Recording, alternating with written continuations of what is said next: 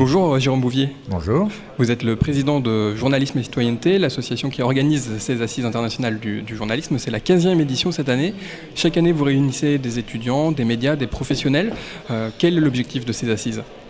Il n'a pas varié depuis 15 ans, même si l'environnement, lui, a été totalement bouleversé depuis la première édition en 2007.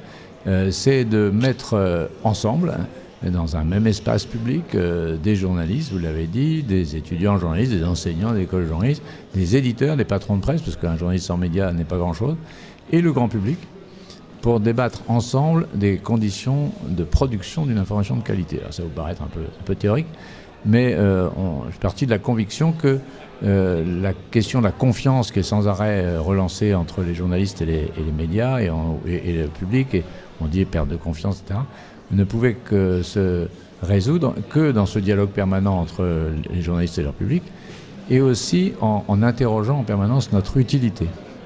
Je pense que nous, la création d'un baromètre d'ailleurs qu'on publie chaque année, on va rendre public les résultats demain, sur l'utilité du journalisme, qu'on essaye de mesurer pour voir en quoi nos concitoyens considèrent qu'on est utile. Si euh, ils ont la conviction qu'on est utile à leur vie quotidienne, que ce soit dans les, choses les plus humbles, hein, de voilà, quel est le plan de circulation dans ma ville aujourd'hui, euh, quel est l'horaire euh, des, services publics, les, petites annonces de mortuaires, enfin on peut prendre tous les jusqu'au plus ambitieux, c'est-à-dire l'utilité démocratique, aider nos concitoyens à se faire leur propre opinion dans une élection comme celle-là par exemple.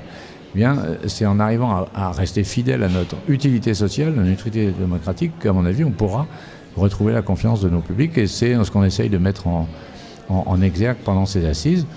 D'où euh, le thème de cette année, puisque euh, nous arrivons juste un mois après la présidentielle, juste un mois avant les législatives, et donc le thème s'est imposé naturellement, euh, juste à cette mi-temps d'un débat démocratique très important. Dedans, on va interroger le journalisme et la politique, et c'est un vieux couple qui a beaucoup d'histoires à raconter. Effectivement, vous avez anticipé sur ma deuxième question. J'allais vous demander si le thème s'était imposé au vu des échéances électorales qui viennent de, passer et puis qui sont euh, à venir. Euh, journalisme et politique, euh, qu'est-ce que vous inspire ce thème? Quelles sont effectivement ces, relations de, couple, vous, vous, disiez à l'instant, entre les, journalistes et les politiques? Bah, D'abord, il y a une histoire française avec ça. Hein. on n'est pas le seul pays, mais, mais on a vraiment une histoire singulière. Regardez le, le, film euh, tiré de, de Maupassant et le succès qu'on sait cette année sur, sur le lancement de, la presse euh, à, la fin du 19e, euh, l'histoire de la presse française est, intimement liée, liée au, débat politique. Ben, on va prendre Jaurès, Zola, même pour les partis les plus nobles. Hein, C'était des instruments de pouvoir politique et de conviction politique. Et ça a marqué durablement la presse écrite, notamment, qui est restée une presse d'opinion pour, pour beaucoup. et et, ça a structuré notre façon de voir. Et donc, il y a aussi dans le rejet dont on souffre parfois nos journalistes et les politiques, parce que parfois on partage ensemble les dernières places, eh bien, il y a cette histoire euh, qui, était intéressante d'être tricotée. Donc, on la prend sur le mode historique, avec euh, l'histoire du traitement des élections depuis un siècle avec, euh, avec l'INA, par exemple, les Retro News. On la prend dans ces questions d'actualité, on sort d'un débat que vous avez peut-être écouté avec Sandrine Rousseau, notamment sur voilà, est-ce que les journalistes portent un regard différent sur euh, une femme en politique que sur un homme en politique? Est-ce qu'ils interrogent sur, sur leur tenue, leur robe, l'intérieur, ou est-ce qu'ils les interrogent comme un homme politique normal? Euh, Ou euh, des sujets plus, plus importants, enfin, en termes de, d'enjeux démocratiques, ce sera notamment l'enjeu demain et après-demain sur la question de la lassitude démocratique et de la lassitude médiatique, ou sur la question des sondages encore. Vous savez qu'un journal comme Ouest France, par exemple, a décidé de de, refuser toute publication de sondage en disant que ça dénaturait son travail éditorial, alors que d'autres ont fait ce qu'on appelle le rolling, c'est-à-dire qu'ils ont publié un sondage quotidien que le public a aimé, et euh, pour savoir qui allait gagner dans la course de chevaux. Euh, Zemmour monte, il descend, Mélenchon monte, il descend, euh, et qu'on devient un peu des commentateurs de la course de chevaux. Est-ce que c'est ça vraiment notre boulot? Voilà, c'est toutes ces interrogations-là qu'on a. Et puis, ah, je vais peut-être devancer encore une autre question, mais il y a un autre thème qui s'est imposé dans l'actualité qu'on n'avait pas prévu, c'est évidemment la guerre en Ukraine.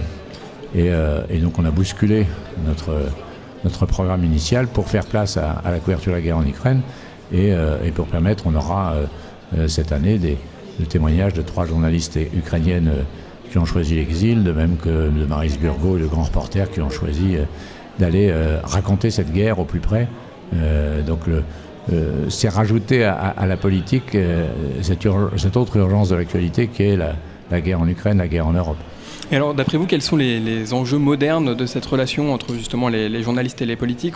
On a parlé euh, de cette crise de confiance. D'ailleurs, les fake news était aussi un, thème qui a déjà été abordé euh, au cours de, ces assises. Euh, quels sont les, vraiment les, enjeux aujourd'hui actuels? Bah, D'arriver justement à, à distinguer, à clarifier la relation entre la source et l'émetteur. Un journaliste politique, je l'ai été quelques années en radio, euh, a besoin d'être proche de ses sources, comme tout journaliste euh, sportif, euh, économique, il a besoin d'être proche de ses sources. Donc il a besoin d'une proximité avec les acteurs politiques. Et en même temps, à force d'être dans cette proximité, il y a une forme un risque de, connivence. Moi j'appelais ça la caravane, où les journalistes qui suivaient une formation politique se, qui quittaient pas les, cadres de cette formation politique du début à la fin de l'année. Ça finissait par créer une sorte de, complicité plus ou moins amicale. Donc je pense qu'il faut que chacun arrive à garder sa place tout en ayant une confiance suffisante pour pouvoir se parler. Donc ça veut dire réaffirmer un peu la place de chacun dans le débat politique. Euh, c'est peut-être interroger aussi les pratiques.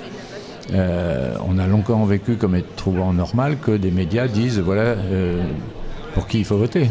Est-ce que est-ce que c'est un média de dire il faut voter pour machin ou il faut pas voter pour machin? Ne pas voter pour machin c'est déjà quelque chose, mais voter pour c'est un, choix aussi qui, peut être interrogé. Donc c'est d'aller interroger toutes ces questions-là et de les mettre en, débat sur l'espace public pour dire est-ce que ça peut avancer. Puis après, il y a des questions qui sont beaucoup moins euh, sexy en termes de, grand public, mais qui sont tout aussi importantes, c'est-à-dire l'importance du data dans tout ça, comment euh, euh, la, place que, la, communication politique prend sur les réseaux sociaux, indépendamment des médias, ça interroge beaucoup. Comme il y a de plus en plus de communication politique qui qui font le choix de, passer en dehors des médias traditionnels parce que comme ça ils ont la maîtrise et du contenu et des tuyaux. Chaque année, vous renouvelez aussi l'invitation des médias de proximité, dont les, réseaux, euh, dont les radios du, réseau Radio Campus. C'est important pour vous que euh, ces médias soient représentés aussi aux assises? Ah, C'est essentiel. Et ben, je suis d'abord, j'en profite pour, au travers de ce cet, euh, petit entretien, de remercier Radio Campus et, toutes les équipes de Radio Campus d'être aussi fidèles à l'aventure des assises. pour nous, c'est important. C'est pas qu'il y a un peu de compagnonnage affectif, mais il y a aussi que dès le début, on a eu la conviction que c'était par euh, euh, ces médias de proximité. Radio Campus était là à, Metz, était là à Strasbourg, était là, enfin partout où on est allé. Euh, Radio Campus nous a accompagnés parce que vous participez du débat démocratique, parce que vous participez à l'éveil professionnel d'un certain nombre de jeunes journalistes, parce que vous participez aussi à, tout un tas de, problématiques qui sont les nôtres sur l'éducation aux médias et sur justement ce que c'est qu'un média de proximité. Donc vous avez vu qu'on a euh, ce matin, par exemple, interroger la, question de la place du public euh, dans les médias de proximité. Euh, la démocratie, ça se conjugue à la fois au niveau international et, au niveau national, évidemment, mais c'est une banalité, mais au niveau local, voire extra-local. Du coup, la, politique a toute sa place sur les médias de proximité Oui, je pense.